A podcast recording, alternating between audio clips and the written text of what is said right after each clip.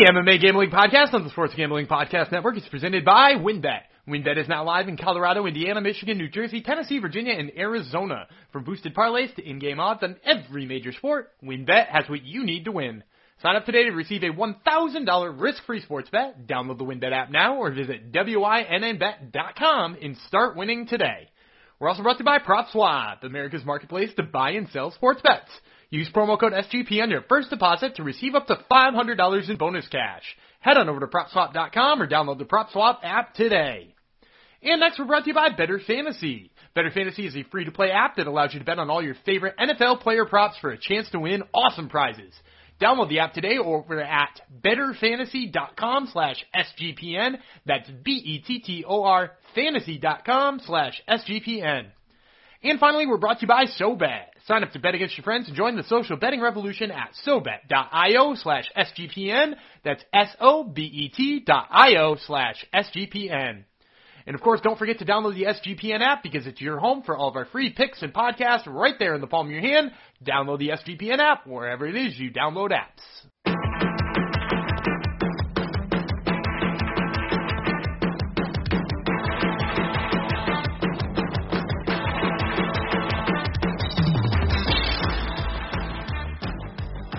Howdy ho, degenerinos, and welcome to the MMA Gambling Podcast on the Sports Gambling Podcast Network, episode 108. There was a bit of debate. Hey, that rhymes. That's a good start. A bit of debate, but I think we've decided that it is episode number 108. Thank you for coming to this here show, the show where we talk about people punching and kicking each other and how to make money on it. I would be your host, the blonde fighter, Jeff Fox, even though I'm neither blonde nor a fighter, but that is my nickname because I stole it. Because I am a, like the Fox and Dora, I am swiper, and I swipe things. Anyhow, this isn't the Dora the Explorer podcast.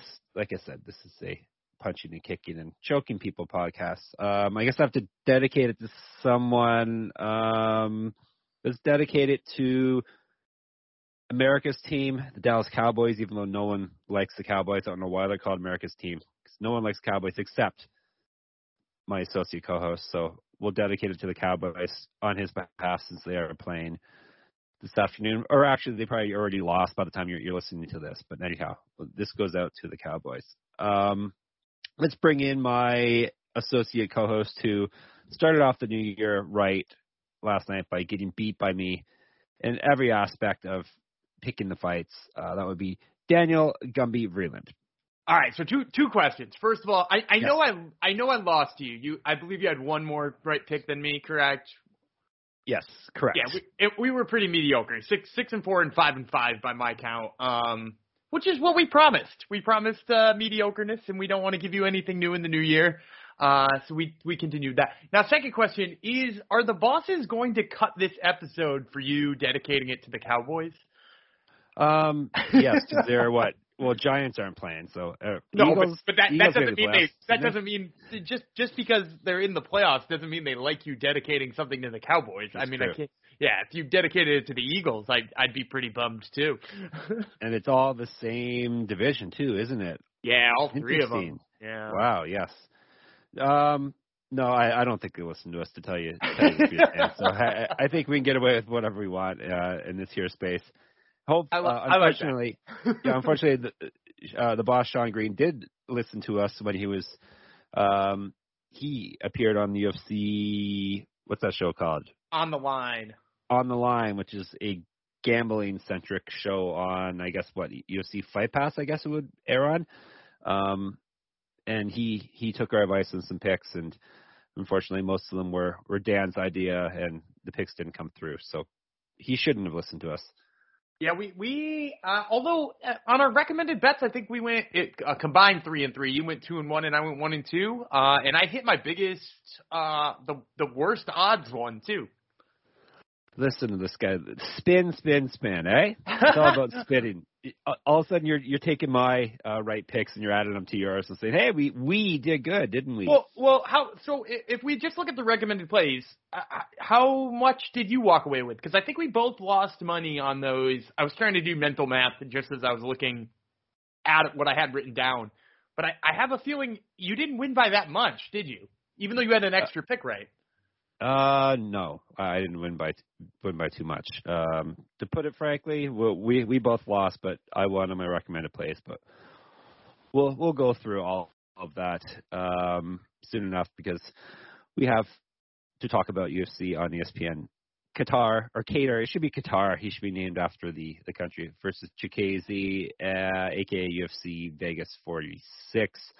Surprisingly, we didn't lose any fights after all that hullabaloo leading up to it, and us recording thinking that all the fights we break down would be gone. We didn't lose anything. Yeah, that was quite odd. And Jake Collier versus Chase Sherman did wind up being the co-main event. So I guess they must have known that would have been that was going to be one of the only finishes of the night. Maybe they looked in the crystal ball and they knew that. Yeah, maybe. Or maybe they just really love fat guys in co-main event slots, because that's always what they put there. Yep, it's true. It's true. And the fattest of the fat guys came through. So, yeah, a lot of decisions. Maybe not the most exciting card to kick off the new year. 8 out of the 10 fights went the distance. Some good fights, but I like finishes, Dan. I don't like having to watch 15-minute slogs for every fight except a couple. Yeah, I agree with you entirely. That there were some really good ones. There were some, like, I would say some lackluster ones and some kind of upsetting ones, but like I didn't enjoy watching Court McGee, Ramiz Brahimaj, even though it wasn't just me losing that pick, but it was also like, that is just, emphatically not a fun fight to watch. Yeah, the only thing worse than watching 15-minute fight is watching a 15-minute fight where you're clearly going to lose your bet on it. Yeah. And it's just getting worse and worse as each round progresses. Cause yeah, one key piece of analysis was just fundamentally flawed, and now you have to just watch it be fundamentally flawed for 14 minutes. Yes, sirree. All right, well, let's jump right into it. First, I want to tell you about some awesome sponsors and a guy named Shaq. Let's tell you about WynnBet. Ready to win money and boost your odds? WynnBet is now live in Arizona. I've started already. We just started the podcast, and I already can't say easy words like Arizona, Colorado, Indiana, Michigan, New Jersey, Tennessee, and Virginia. We're bringing the excitement of Wynn Las Vegas to online sports betting and casino play. Exclusive rewards right at your fingertips. Get in all your favorite teams, players, and sports from NFL, NBA, MLB, NHL, golf, MMA, WNBA, college football, and more. Plus, WynnBet has a brand new bonus. Bet $5, win $400 in free bets. Plus, that Shaq guy, you can win a VIP trip to Shaq's Funhouse in LA. Bet $20 on WynnBet's Build Your Own Bet feature and earn a chance to win a once-in-a-lifetime experience for the big game. You and 3 guests will receive a VIP experience at Shaq's Funhouse, 2 nights at Wynn Las Vegas, and $5,000 free bet at Wynn Las Vegas Sportsbook, and a $5,000 travel credit. They got great promos, odds, and payouts are happening right now over at WynnBet. From boosted parlays to live in-game odds in every major sport, we have what you need to win. Ready to play? Sign up today to receive a special offer, risk-free $1,000 sports bet. Bet big, win bigger with WynnBet. Download the WynnBet app now or visit wynnbet.com. And we're brought to you by PropSwap, where America buys and sells sports bets. The NFL playoffs are finally here, and prop swappers are cashing in. Like Steve from Tennessee, who last week sold his $250 100-to-1 Patriots Super Bowl ticket for $2,500 in PropSwap. That was a smart move because that ticket is worthless now. Steve locked in his profit when he turned his $250 bet into $2,500. The buyer got great odds, but they didn't come through, did they? And the seller made 10 times his bet. PropSwap has thousands of buyers across the country, so you'll always find the best odds and collect the most money for your bets. Hurry and download the free PropSwap app today. PropSwap has fantastic features like filtering listed tickets based on the best value, a free activity feed to stay in the know with all the big sales, and red-hot tickets for sale. A loyalty rewards program that turns your ticket sales into extra bonus cash and a first deposit cash. See, another easy word, and I butchered it, cash match. Use promo code SGP on your first deposit, and PropSwap will match your deposit up to $500. Join the real sports bettors on PropSwap, where America buys and sells sports bets. Where you can buy tickets for America's team to win the Super Bowl, probably, too. Dan says it's going to happen, even though, like I said, by the time you hear this, that dream may be over. I hope it's not over yet. I'm like, they should get by the Niners. It's a home game, too? It's a home game, yeah. You'd think. But what do I know? Yeah. Is Steve Young playing, or is it that other guy? It's about 10 quarterbacks after Steve Young. Okay. So I'm a little behind. All right, fine. I'm a little behind. I'm not behind in my segues because I'm not behind in our picks for the year because Dan and I only differed on one fight last night, and lo and behold, I hit it. What a surprise! Anyhow, I went 6-4. Dan went 5-5 on our picks. I lost a little under $100. He lost 270. Ha ha ha! So betting $100 in every fight is not a way to make money, at least if you follow our picks. So let's figure out and decipher where we went wrong. We went wrong in the main event, that's for sure. Calvin Kattar did not look any worse for the wear from his beatdown at the hands of Max Holloway, because he did the exact same thing to Giga Chikadze. 50-45, 50-45, 50-44. I wasn't totally sold on Chikadze coming into this fight, and I definitely am not totally sold on him now, because he came off looking very one-dimensional and got picked apart by Calvin Kattar. Yeah, I think for me, the thing is, a lot of people are talking about how Kattar must just have much better striking than Giga, and Giga's leagues behind, right? Because Max absolutely put it on Kattar. Now Kattar put it on Giga, so Giga must be way down there. But I actually think Giga's striking is just as good as Calvin Kattar's. I think the difference maker here was not that he's just like some sort of innately better boxer. It was the pressure.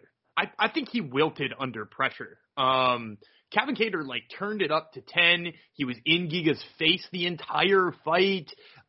He like pushed forward. He did everything he was supposed to, and everything that we now know Giga might have issues with, right? Like the commentators said it right in the beginning. They said what he needs to do is put Giga on his back leg so that Giga can't throw those kicks constantly. And Giga did pretty much for the first round still try to throw them.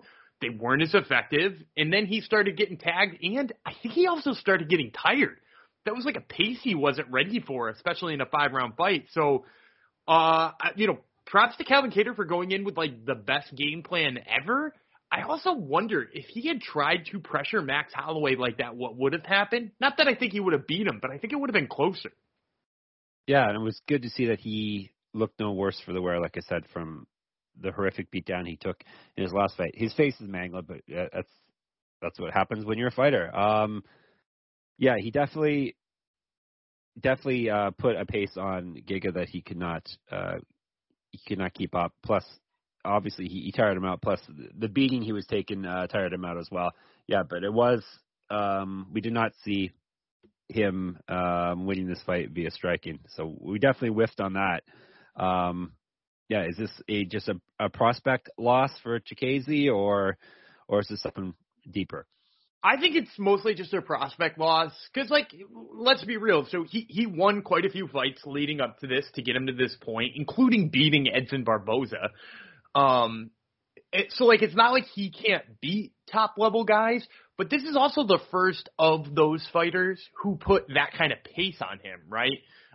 Nobody else was trying to be in his face all the time. You know, there were people who tried to wrestle him. There were people who, you know, like Edson Barboza tried to even pick him apart from out distance because he thought he could outstrike him.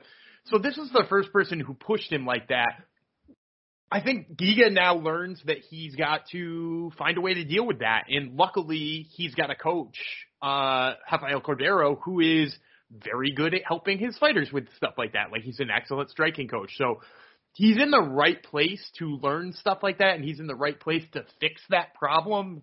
And so hopefully, it's just a prospect loss. But otherwise, I mean, like, if it's not just a prospect loss, it's because Calvin Kattar just laid down the blueprint for a whole bunch of other people to follow, but I happen to think he'll probably figure it out from here.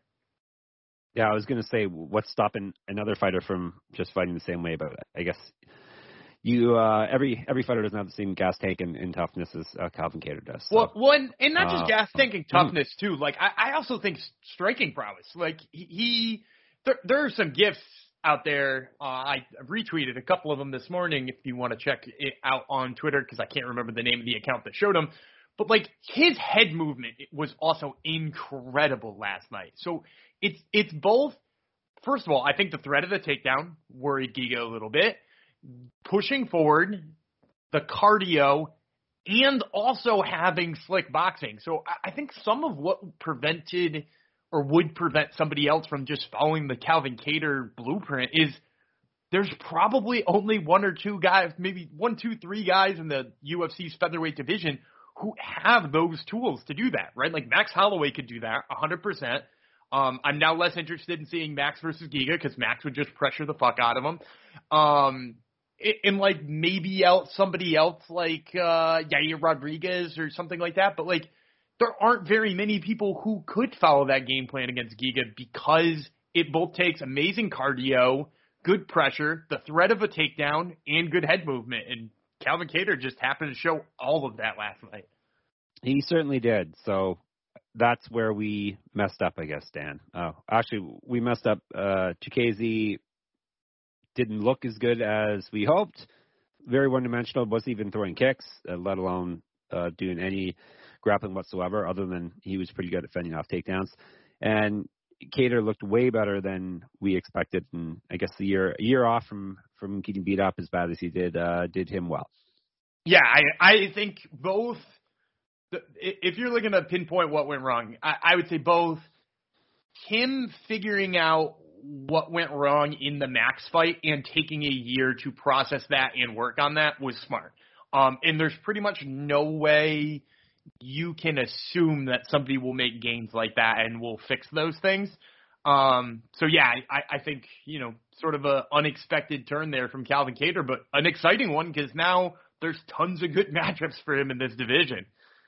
Yeah, especially a fighter, 33 years old and 20, that was his 28th pro fight. You don't usually see a whole bunch of changes from a guy that deep into his career, but obviously we did. So you're seeing a lot of good matchups for him. I think this clears up the immediate title contender picture a bit, which is good because it's getting a little jammed up now because we have Korean Zombie jumping the line. He's next in next one to get a crack at Alexander Volkanovsky in a couple months, and then you'd think Max Holloway is next since he was supposed to be fighting for the belt next. So that kind of clear. That probably has Alexander Volkanovsky tied up for the rest of the year or very close to it. So at least this Giga winning would have thrown a bit of a wrench into those plans because he would have been in, or at least thinking he was in line for an immediate title shot. So, all right. Going back to Kattar, what could be next for him? You said there's lots of exciting matchups.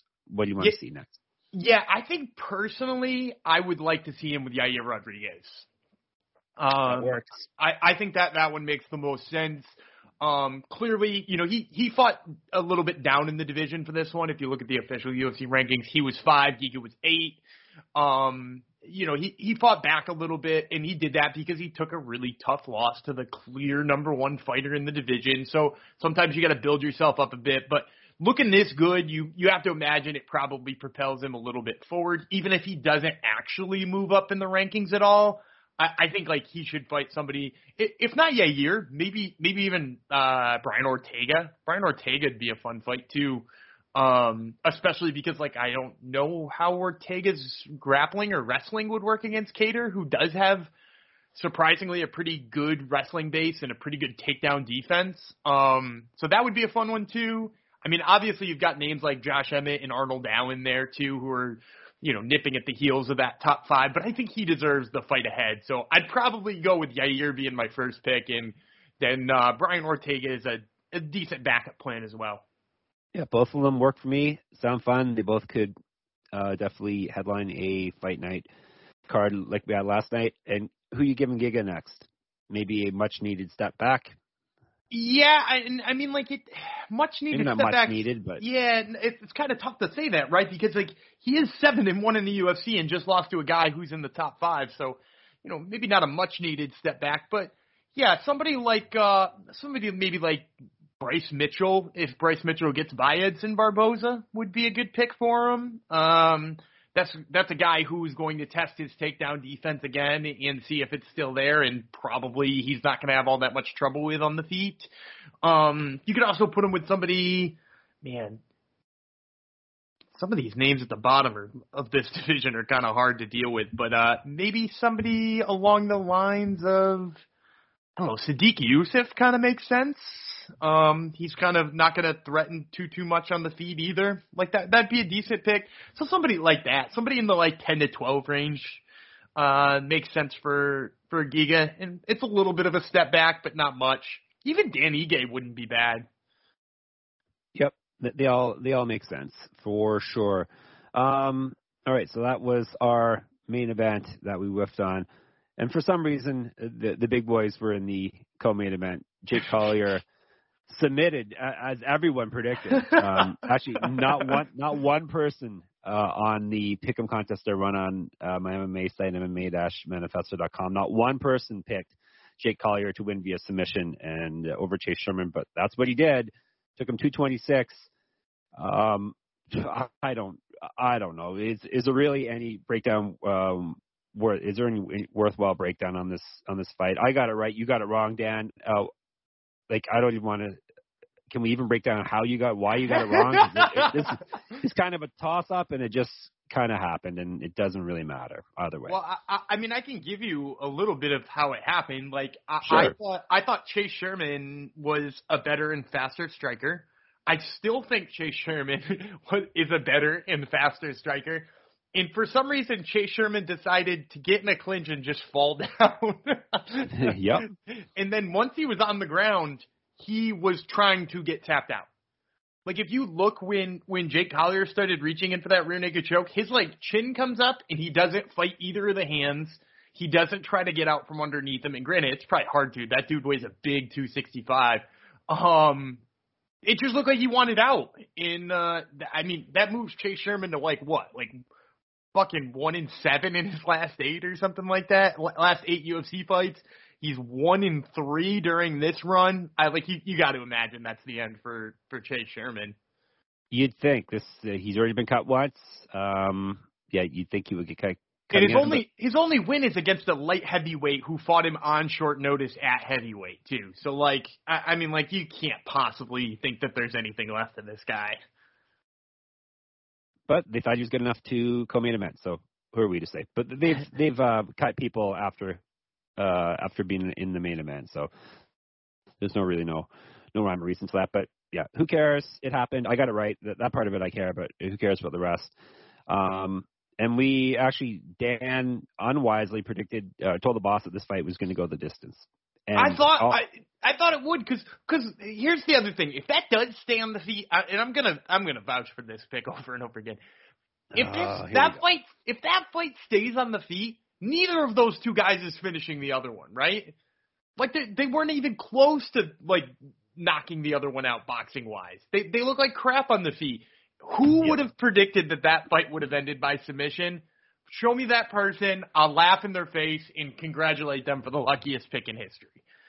Yeah, like I said, nobody. There's 60-plus people entered the Pick'em contest, and not one person picked it via submission. People pretty much pick everything possible, too. So you're right. No one would predict that. So fine. We'll let you off the hook, Dan. Then we go from the biggest boys to the smallest boys, flyweight. Brandon Royval won via split decision over Rogerio Bontorin, 29-28, 28-29, 29-28. I thought we had lost this one. I didn't think Royval had won, but I see on MMA decisions, most people think Royval won the fight, which I guess I wasn't paying super attention to it, or enough attention to it to score it.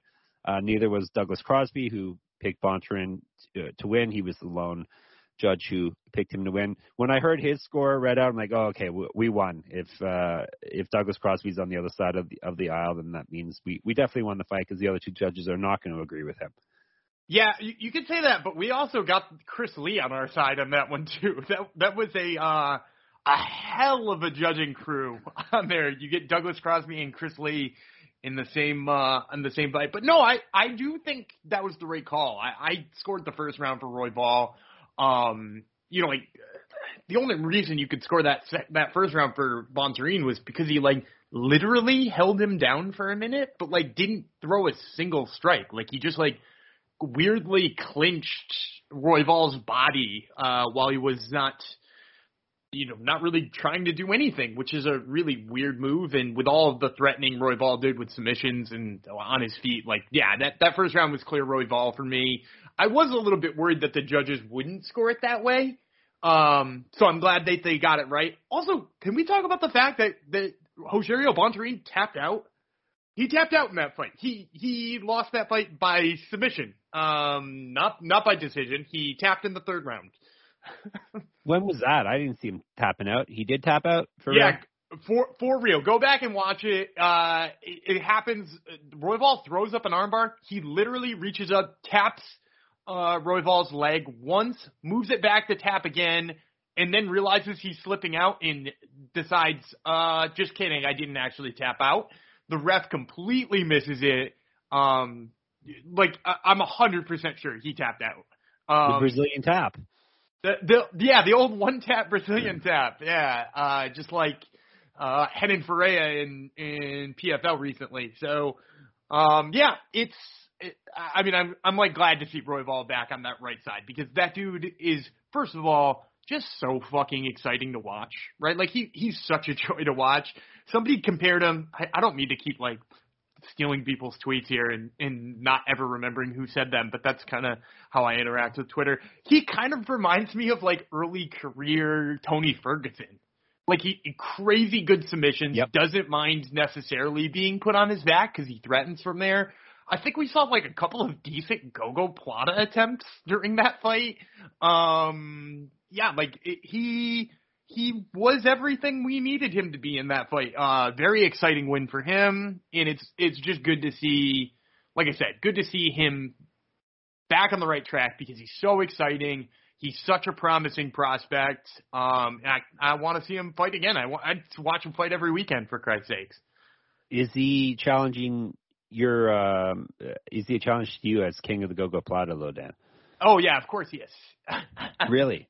I would say this. So I'm over 200 pounds. I'm definitely more flexible than him because I kept seeing him go to pull that leg over the shoulder, and he just, like, couldn't just, you know, yank his leg in that way, which is, like, it's really hard to pull off an omoplata or a gogo plata if you don't have, like, incredibly flexible knees and hip flexors, which is, I think, is ultimately probably why it failed in that attempt, but...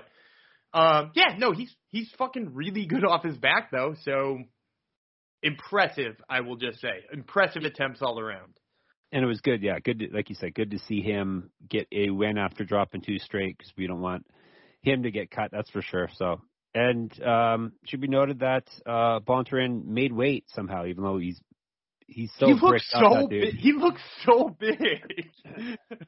Yeah, I don't know how he does it, but he did it. He couldn't even make weight for bantamweight last fight, but somehow he made weight for flyweight. So how he did it, we don't know, but we're glad he lost because we had Royval at -176. We're also glad that we're sponsored by Better Fantasy. The fantasy season may be over, but the action is still coming on the Better Fantasy app. Download their free-to-play app today to bet on player props for the NFL playoffs. You can also enter their player props, pools, and score big when you win. We love Better Fantasy because we can win some awesome prizes and also raise money for charity along the way. It's totally free to play. You'll earn better credits by completing challenges and use them to place your bets. Better Fantasy is available worldwide and in all 50 states. Download the app today over at betterfantasy.com/SGPN. That's betterfantasy.com/SGPN.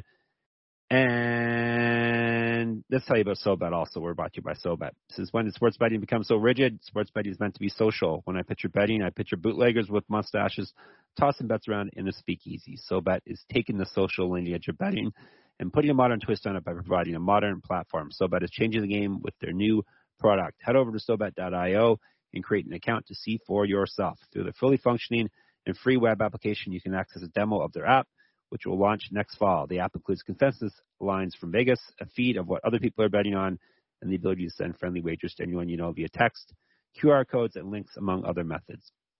No money is transacted on the app, and is purely competitive. Next time you're with your friends watching sports, turn the dial up a notch. Go to SoBet.io and see who can hit the most ridiculous bets. Users have the ability to place bets on Vegas odds or generate a bet by changing any metric they want, as long as somebody's on the other side to accept.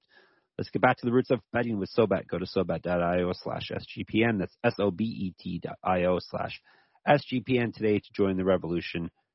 And, of course, we'd be remiss not to mention the SGPN app is also out there. If you don't have it already, grab it. It's live in the App Store and Google Play. Gives you easy access to all our picks and podcasts. You can get a notification when this podcast drops, in case for some strange reason you're not already subscribed to the MMA Gambling Podcast feed, which you should be. So grab our app, throw us an amazing review. All will be good. Moving on. All right. So we hit that one, which was nice. We hit the next one, too. Next one went exactly as predicted. Actually, one little thing was a bit different, I think. Caitlin Chookagian, no longer known as the blonde fighter because I stole that nickname. She beat Jennifer Maia 30-27, 30-27, 30-27. Why was there no why was she not making noises like she usually does? Dan, what happened? That was weird to me. Also, some of it was weird. I mean, she threw it in there once in a while, but it was not as frequent. But also, like, some of it was because she was wrestling a fair amount, which is kind of crazy. Like, it looked like she added a new dimension to her game. You know, when we broke this down, we said Jennifer Maia's path to victory clearly through the grappling, and it, like, she was outmatched in the grappling. She couldn't win this fight anywhere, seemingly. So, yeah, props to Chookagian in a number of ways. Like, she continues to be like the meanest fucking gatekeeper in just about any division, right? Like, if you're not number one or number two at women's flyweight, you are not getting by Caitlin Chookagian. And that makes it 10 wins for her, none of them via finish. That's probably why she doesn't get the amount of respect that she obviously deserves. Her style is also just not particularly aesthetically pleasing. Even in, like, I mean, compare... And I know this is comparing apples to oranges, but, like, compare her performance over three rounds and how she clearly won to somebody else who clearly won, like Calvin Kattar or even like Court McGee, who was just like, you know, pounding on Ramiz Brahimaj with like takedown after takedown after takedown, where it looks really dominant. Whereas, like, Caitlin Chookagian's landing 1-2s, but, like, I don't know. It's not like they're whipping her opponent's head back. It's mostly like she's hitting you a lot more than you're hitting her, but at no point in time does it even look close to a finish. So it's not even like she's just not getting finishes. She's also just not even remotely close to them. No, it is true. But nonetheless, an impressive victory for her. Hey, you didn't butcher her name, or did you not say it? What's her last name, Dan? Chookagian? There you go. Remember last episode you were having a little hard time with that. Yeah, I stuttered like seven times on it. And I was saying, hey, they should go by her husband's last name, but his last name is Cerminara, so maybe not. Sure. He's got a different one. Cerminara. He was an Olympic wrestler, apparently. Oh, maybe that's probably where her wrestling's coming from. Maybe. So is she next in line for a title shot? I know it's not sexy or fun, and she'll get destroyed, but you can't say she hasn't earned it. Yeah, I probably, this is my big issue though with the matchmaking at women's flyweight, right? We just got a rematch between two women in the top five of the division who had no reason to rematch each other, right? Like, is there any reason why Chookagian wasn't fighting Talia Santos tonight, or last night rather, and Jennifer Maia wasn't fighting Manon Fiorot? Like, there's no reason those two fights couldn't have happened. And yes, then if Jennifer Maia and Caitlin Chookagian win and turn away the prospects, then they have a claim to be where they are. And if not, if even one of those fights turns around and goes the opposite way, goes to the prospect, then suddenly we have a slew of new contenders. Instead, we're just going to, like, match them back up. You know, like, who's to say the UFC doesn't just book Caitlin Chookagian versus, like, Jessica Andrade again in their rematch for no fucking reason, because that's what they're doing with the top of this division. Very true. What we've long complained about their matchmaking in this division. So who knows what's going to happen next. Moving on, we got this one right too. Lightweights, Slavoklaus, Viacheslav Borshchev, TKO punch to the body. Dakota Harry Bush 347 into the fight. Got himself in a bit of trouble. Maybe is he going to be that kind of fighter, Dan, that gets himself in trouble every fight and then pulls it out with a big knockout, a la Fedor?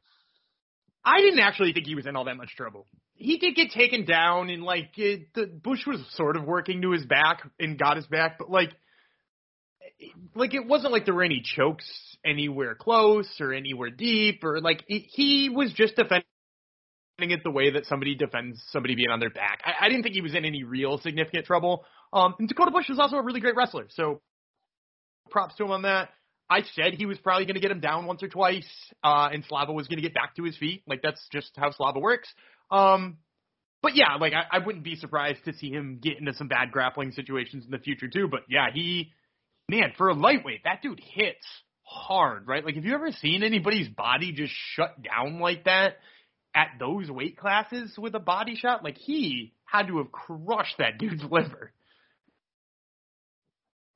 No doubt. He got rocked on his feet, though, is what I was speaking of. Bush had him looking he was on skates for a bit there. I guess that's right. That's right. Bush did hit him with, was it an overhand right that he hit him with? So, yeah, but I don't know if he was, I guess, maybe. I'd have to go back and watch it now because I was mostly thinking of the grappling exchanges where I was what's happening here? Yeah. So yeah, maybe. Yeah, maybe a little bit. But, again, he hits hard enough that he can get himself out of any bad situation. So, also recommended play, Slava Borshchev by KO, and you had him just straight up. Yeah, Dan's one recommended play that came through. He's going to jump ahead and tell you that he won that one. You think Borshchev is in the right camp to fix his wrestling since he's trained in Dan's favorite team Alpha Male. You think they'd be able to fix his wrestling up there? You'd hope, at least. He's in a good place. So onward and upward for him, hopefully. And then to start off the main card, we have Bill Algeo, Senor Perfecto, making us look bad, beating Joanderson Brito. Only one announcer was saying Brito. I believe it was Dominic Cruz. I don't think Bisping even bothered. It was 30-27, 20, 29, 28, 29, 28. Where did we get wrong here, Dan? I mean, first of all, I'm going to say you were wrong just a second ago when you said Bill Algeo made us look bad because Joanderson Brito made us look bad. Bill Algeo didn't do anything good in that fight other than allow Brito to consistently go back to shit that wasn't working. Brito had him beat on the feet multiple times. Was cracking him, was in a place where he probably could have finished him on the feet if he just stayed there. And then he kept going to these weird takedowns where he ducked his hand under his legs. And not only did Algeo stuff him, Algeo would stuff it into a way that would wind up in top control. He would use that, what is it? It's not a switch, but it's like the over, I don't know the technical wrestling terms. I was never a wrestler. But when he grabs the back leg there and just squashes him. And basically, Joanderson Brito just let that happen 100 times despite winning that fight on the feet. If he just doesn't shoot those takedowns, he wins that fight comfortably. So a wild game plan choice by Joanderson Brito. All of the physical tools are clearly there for that dude. It's just such a shame that, his fight IQ is so bad because it was awful in that fight. Is that a knock on him usually, or was this just a UFC jitters thing? I've never heard it being a knock on him before, but to be fair, usually I think you see that pressure in those early takedowns work for him. And the early takedown did work for him a couple of times here. And then Algeo got wise to it or started using that, like I said, that funky wrestling style that squashed the takedown. And, obviously it worked, so he kept doing it, and then Brito kept going to it. But, usually his takedowns early work. And when they work early, he usually wins, or he stops people early, or he's able to keep going back to it. So I don't know that it was already a knock on him, and I don't know if it's jitters either. It could be a problem that he has, but I don't think he's ever been confronted with it. It's kind of like, for me, it's kind of like the Giga thing, where we were talking like, you know, Giga got pressured. Can Giga not deal with pressure? And I think the same thing with Brito here. When Brito is being countered on his wrestling and losing those exchanges, can he not stop wrestling? Or is it just like this one time he didn't know to stop it because it had never happened to him before? So I don't know the answer to any of those questions, other than to just say and take a step back and look at this one and be like, what were you doing in that fight? Because it was wrong. Yeah, well, we're not buying stock in Joanderson Brito at this point, at least. So that concluded the main card, the main portion of the card. I went 4-2, Dan went 3-3 on those picks. All of the bonuses came from the main card. Main event, Kattar versus Chikadze got fight of the night, 50 G's, and then Jake Collier with the submission, 50 grand, and then Slava Claus, 50 grand for his TKO, punch the body. Pretty easy night to pick bonuses because you only had two finishes, and then the main event was very clearly the best fight of the night. Yeah. It was maybe the easiest night of picking bonuses I've ever seen. Yep. No argument from anyone on there because there's no other options. All right, prelims. We got this one wrong, even though he was introduced as Ugly Man Joe. He fought pretty ugly. Ugly Man Joe got beat by Jamie Pickett. The resurgent Jamie Pickett, two straight wins, 29-28, 29-28, 29-28. We got this one wrong. Also, Dan, how could we have been so wrong with this one? Holmes did not look good at all. I think he looked tired. I don't think he's used to going that deep into fights, and I think that wound up being a huge factor here. He's finished a lot of people early. He's still also pretty green in his career. He hasn't been fighting that long. So, I don't think it's right to completely write him off and say that he's awful at this point in time. Like, I think there's lots of growth that can still happen from him. He's clearly in the right training camp. He's working at Wood Glory. Although he hasn't been there, for his whole career, I don't think. I think he had to make that change somewhat recently. So he's in the right kind of place. But, yeah. I think some of it was cardio and some of it was, it's probably break your will when you hit somebody with what usually knocks them out and doesn't knock them out anymore. He also very clearly needs to work a little bit on his wrestling because I think he had the advantage on the ground here, and the way that he was going for those takedowns was just not very good. He had top body locks up against the cage, and he was trying to just use some simple foot sweep type stuff or some trip type stuff. And it wasn't working. So, for him, I think going back to the drawing board on the cardio, going back to the drawing board a little bit on the wrestling, you might see a much better version of him. I'll say this. If I was buying stock in one of those two, I'd buy stock in Joseph Holmes before I bought stock in Jamie Pickett. Yes, you're salty though, Dan, aren't you? Who's Joseph Holmes? He's Ugly Man Joe. Oh, Ugly Man Joe. Oh, Joseph Holmes does not exist anymore. It's Ugly Man Joe. And I guess he learned what getting some of that Top Turtle podcast pixie dust sprinkled on you does to you in your next fight. I mean, you could say that, but also, do you want to remember that Calvin Kattar, Brandon Royval, and Caitlin Chookagian have all been on the show before? That's true, but they weren't on. Well, Royval was on last week, wasn't he? That's right, he was. Okay, fine. So as Court McGee, Brian Kelleher, and T.J. Brown, who have won the next three fights, we're about. There you go. Court McGee made us look bad. I wasn't as sold on this pick as Dan was. I was flip-flopping, I have to admit, but I'll have to come clean and say I did pick the wrong man. Ramiz Brahimaj got basically skunked. 30-27, 30-27, 30-27 by Court McGee. Maybe it's time to stop overlooking Court McGee, at least against this level of competition. Yeah, my goodness, did his wrestling look good. He is just a guy who if he's better than you at wrestling, dude, it sucks. He's better than you at wrestling, because he's just going to keep going back to it. I do want to just say, this absolutely perplexes me in retrospect. Do you remember when he didn't shoot a takedown on Carlos Condit? Like, none. Yes, sir. We talked about it last podcast. It's fucking wild, dude. Like, that is such an incredible thing to think about. Also incredible to think about, Sean Brady out-wrestled this man at one point in time. That'll really tell you something about Sean Brady, because Ramiz Brahimaj is a very talented grappler and a pretty damn good wrestler, and to see him just get ragdolled like this for 15 minutes was crazy. It was incredible. Yep, we did not see this coming. We did see this one coming. Brian Kelleher beat Kevin Croom 32-7, 32-7, 29-28.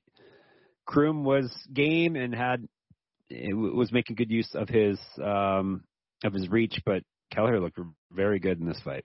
Yeah, he looked fast. Yep. And I was impressed by his ability to mix in the grappling too.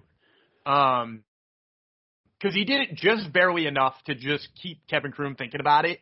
And he punished him when he went to the ground, so it wasn't even just like he was getting him just to get him. Like, he was doing work there too. So, yeah, all around, really impressed with Brian Kelleher. Obviously, fighting a short-notice opponent, but a much longer, dangerous, durable short-notice opponent. So, you know, that win still bodes pretty well for me, for him. You know, I'd like to see him against somebody a little bit better than Kevin Croom, but, you know, that's what happens when COVID ravages the card for you. So, looking forward to seeing more Brian Kelleher. He's fucking super exciting to watch, too. Yep. We only got him for minus 335, unfortunately. One of those lines were not posted when we recorded, but that's where it ended up at. And then in the opener, we got this one right too. T.J. Brown beat Charles Rosa 29-28, 29-28, 29-28. He looked very good. I was very impressed by him in this fight. Minus 280 we got him at. So not a huge win, but at least we started off on the right foot. Yeah, and he's a guy a lot of people have written off too, because he lost his first two fights in the UFC. And then his third one against Kai Kamaka looked good, but some people didn't score that fight for him. He won it by split. So to see him look this good in this fight was a huge step in the right direction. Of course, right before the Kai Kamaka fight is when he started training full-time at Glory MMA. So, like, he very clearly is getting much better working with James Krause, too. So, yeah, I was impressed. Also, he was on Top Turtle. Do you want to mention that, too? He was on Top Turtle, yes. Yeah, apparently he was on Top Turtle. Very recently, so apparently it's not all bad luck. But yeah, he looked really good in there. Lots of growth. Again, kind of shitty to not get to see him against his original opponent. Like, I not that Charles Rosa isn't good, but Charles Rosa is not Gabriel Benitez. So I would have been interested to see what he would have done against Gabriel Benitez. The takedown game and the top control he had in that fight against Charles Rosa, who is already a good grappler, does give me hope that he could have beaten Gabriel Benitez. But, again, just, you know, these late replacement fights, I'm glad T.J. Brown and Brian Kelleher came out on top and we made the right picks on those. But at the same time, like, it's just kind of like a huge fucking buzzkill that we did not get to see the actual fights we came for, because I think they would have been both better fights and sort of more telling for where T.J. Brown and Brian Kelleher are in their respective divisions. Yep, very true. Charles Rosa finally, after that was his 12th UFC fight, he finally stopped his loss-win pattern. He's lost two straight. But I think the main thing we learned last night is we shouldn't bet against these patterns, Dan, because they lived up to the hype, so to speak. Jennifer Maia, she's gone loss now. So she kept hers alive. Jake Collier kept his alive. That's 10 fights in a row that he's swapped wins and losses back and forth. Chase Sherman's keeping that streak of just consistently losing going. His is going loss, one win, loss. Algeo with the win. He's made it six straight that he swapped back and forth. This phenomenon is very strange. Brahimaj, his is up to 7 now. We're going to have to keep an eye out on this next event, huh? And then Kelleher, actually, he only had a little 4-fight one, but he broke it last night. He's done back-to-back wins. But it is very strange how this pattern comes up so often when fighters, I guess it's, as we've said in the past, posited that it's probably just step up in competition, lose, step down in competition, win, step up in competition, lose. It's, I guess that's the way the sport works. And that is something to keep in mind when you're picking fights, I guess. I know it's not the sexiest of analysis, but it seems to come through more often than not. Yeah, it. I would argue that it's not analysis, but no, it's not. But you can win money if you follow it. So we didn't win money last night, though. I went 6-4, as I said, and Dan went 5-5 on just our straight up $100 bets on every fight, which is what a true degenerate does. Go into our recommended plays. Dan went 1-2, lost $34. So I think you're safe because we're only betting 100 overall on that. So you didn't totally kill yourself. You lost 40 on Brahimaj, winning outright. You won $30 bet plus 120 on Slava via knockout or TKO. So you won $36 on that one, which is nice. Then you have Brito straight up winning for $30. You lost that. Unfortunately, he made it to the fight because he had Chookagian as the backup if his fight had fallen through, and did not. So I went 2-1 though, and won $36.88. Hooray for me! $40 on Borshchev winning outright. I won that. I lost $20 on under 1.5 rounds for Royval, the Royval Bontorin fight. So that one went the distance. And then I think the easiest money of the night was $40 on Chookagian decision at -110. So that was a pretty easy play there. Yeah, the easiest of play. The easiest of play. So, Eddie, that puts the first UFC of the year in the books. I'm at my 60% hit rate for picking every fight as I was last year. And Dan is worse as he was last year. The Octagon's actually on the move for a change. It's this weekend coming up. Saturday, it is going to the Honda Center in Anaheim, California for UFC 270. We got a double title fight card here. Francis Ngannou versus Cyril Gain. I guess technically they're both champions, and they're going to put those belts together here for the heavyweight title. Then Brandon Moreno will be fighting Vicente Figueiredo for the third time for the title fight. We lost a bunch of fights, though, here, haven't we? Because it looks like we can get 4 main card fights listed right now. We lost something off the main card. So there's a weird thing going on. So originally Greg Hardy was supposed to have fought Alexei Oleinik on the main card. Right. Yes. Alexei Oleinik pulled out of that fight and was replaced by Sergei Spivak, who agreed to step in and fight Greg Hardy. Greg Hardy then posted something on social media where he had ripped his finger open and dislocated it simultaneously. It was pretty gnarly looking. So then he pulled out of that fight. And from last I understood, they were trying to find a replacement for the replacement Sergei Spivak to fight.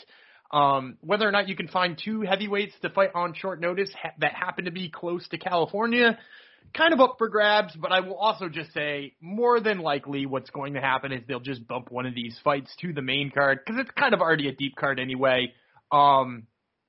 Right now, according to the UFC, there are only 7 fights booked on the prelims, but there's actually 2 others that have been agreed to and signed to. So if you're looking at the UFC's official site, it does not have Ilia Topuria versus Charles Jourdain, which is going to happen next weekend as well. And Jack Della Maddalena got a replacement fighter. Pete Rodriguez, a newbie to the UFC, has signed and is going to fight him on short notice as well. So there's technically 9 prelims right now with only 4 main card fights. So I kind of imagine they're going to go 8-5 and just bump one of those up if they can't find a replacement for Sergei Spivak.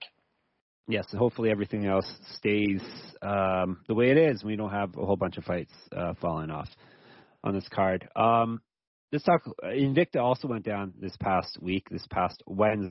It was happening as we were recording the last podcast. A lot of fights fell through there too. We originally had, we ended up with 6 fights, but they weren't the 6 fights that we broke down for you. 2 of Dan's fights that he picked on, those fights got canceled or a fighter got replaced in those fights. So Dan ended up going very impressive 3-1 You only made 1430. I told you I get one wrong every time. There you go. 3-1. He only made 1430, but he went 3-1. He had Jessica Dalboni winning the title from Alicia Zapatella. How was that fight? I didn't watch any of these. I have to admit. She slaughtered her. It was one of the easiest decisions I've ever seen. Alicia Zapatella looked like she didn't belong in there. And to be fair, I thought she slaughtered her the first time. I think I had it 49-46 watching it in real time. I think I gave Zapatella one round, and somehow two judges gave her the fight. And this time, Dalboni made sure that no judge could possibly even see one round for Zapatella. She went out there and just absolutely steamrolled her. Dalboni is really impressive. Zapatella was talking about moving up to 115, which is a crazy move when you're 4'11", because I just don't think she'd be able to get very far with that. And Dalboni also just pointed out, also with your reach being as bad as it is, there's no reason to go up that high because you can't even handle atom weight reach. Dalboni, it'd be interesting to see if the UFC thinks she's marketable enough to try an atom weight division. I know I've been pushing for it for some time. But she is really exciting to watch fight. She's really aggressive. It'd be another Brazilian chant for them because I think that's not a market that they are as heavy in anymore. It's one that they could use a couple more chants in. She looked the real deal. So Dan got minus 175 for that next fight that you actually. Which by the way, ballooned up to negative 325 by fight time. If you tried to really bet that as the fight was happening. Yeah, she opened as a plus money underdog. I think she wasn't the champ, and then immediately people were juice that line all the way the other way till she was a negative 325 favorite. Crazy. Dan had Haley Cowan beating Monica Franco. She won via submission. Dan hit that one minus 260. Anything to say about that fight? Haley Cowan's the real deal. She's looked like a grinder in there and very exciting one. Yeah, and we could use an exciting fighter at bantamweight, which is good. Flyweight, did this fight come through? Yes. Helen Peralta beat Elise Apone 30-25, 30-25, 30-26. So was this as one-sided as it sounded? It was, yeah. And for all the reasons that I broke down on the pre-fight show, too. Helen Peralta, 6 down on her punches, and when she hits you, you know she fucking hits you, whereas when Elise Pone hits you, she kind of backs away and throws little teeps and doesn't commit to anything, and man, did it show, because she just got peppered for pretty much 15 minutes straight. And then the opener that Dan was so certain on is the fight he got wrong. Yeah, it always works that way, doesn't it? It's Chucky, Sarah Kliksa, beat Maria Favela, who Favela missed weight. Chucky beat her via split decision. Was that the right call? I think so. It's not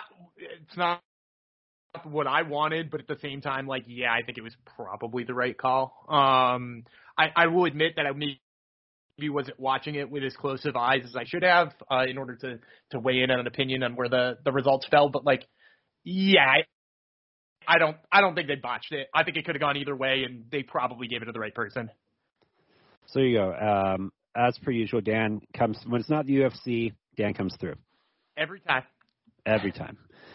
He gets one wrong, but other than that, as long as you don't bet the farm on that one fight that he gets wrong every time, then you're good to go. And that's why he's the legend on the SGPN Slack channel. Everyone loves Gumby. And on Twitter, they love him at Gumby Vreeland. They don't love me as much. They love me a bit at Jeff Fox Writer, but not as much. You should follow both of us there, though. Anything else we should cover, Dan, before we wrap things up? No, I'm afraid to do what we usually do, where we tease what we're going to talk about on Wednesday as far as fights go, because I figured by then none of these fights will exist. Yeah, we actually kind of talked about the fights. We mentioned a few of them, so hopefully we didn't jinx the ones we mentioned. And hopefully Dan's not interviewing any of those people this week. Let's see. Have I interviewed some of them already? I interviewed Vanessa Demopoulos, who's fighting on the card. Jasmine Chazuda Vicious I've interviewed this week. Matt Favola is going to be on this week's show along with my episode with Cody Stamen already came out. So there's a lot of ones that I could have possibly jinxed and could get in car wrecks. Ngannou you stab on all the time too, right? Before you became big time? Yeah, then you started big time, and me and Francis did a couple of – I've had Brandon Moreno on. I interviewed him for a non-recorded one and did a written article one time because he was not yet comfortable enough with his English, I think. But that was way long ago. There's a lot of dudes on this that I've interviewed before. Before he was a big movie star, right? Now he's the star of Jackass. Yeah, he's the star of – I don't know if he's the star of Jackass. He's going to be on it. He's going to be on it. Yeah, sure. All right, let's put this one to bed. Make sure you follow us on our Twitter handles that I mentioned before, and the SGPN Slack. You can always hit us up in the fight channel there. The Slack is lots of fun, so definitely get in on that.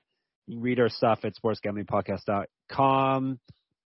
It's a long weekend for you Americans. So I think Dan's going to be doing an NBA MLK DFS article for tomorrow. Is that still the plan?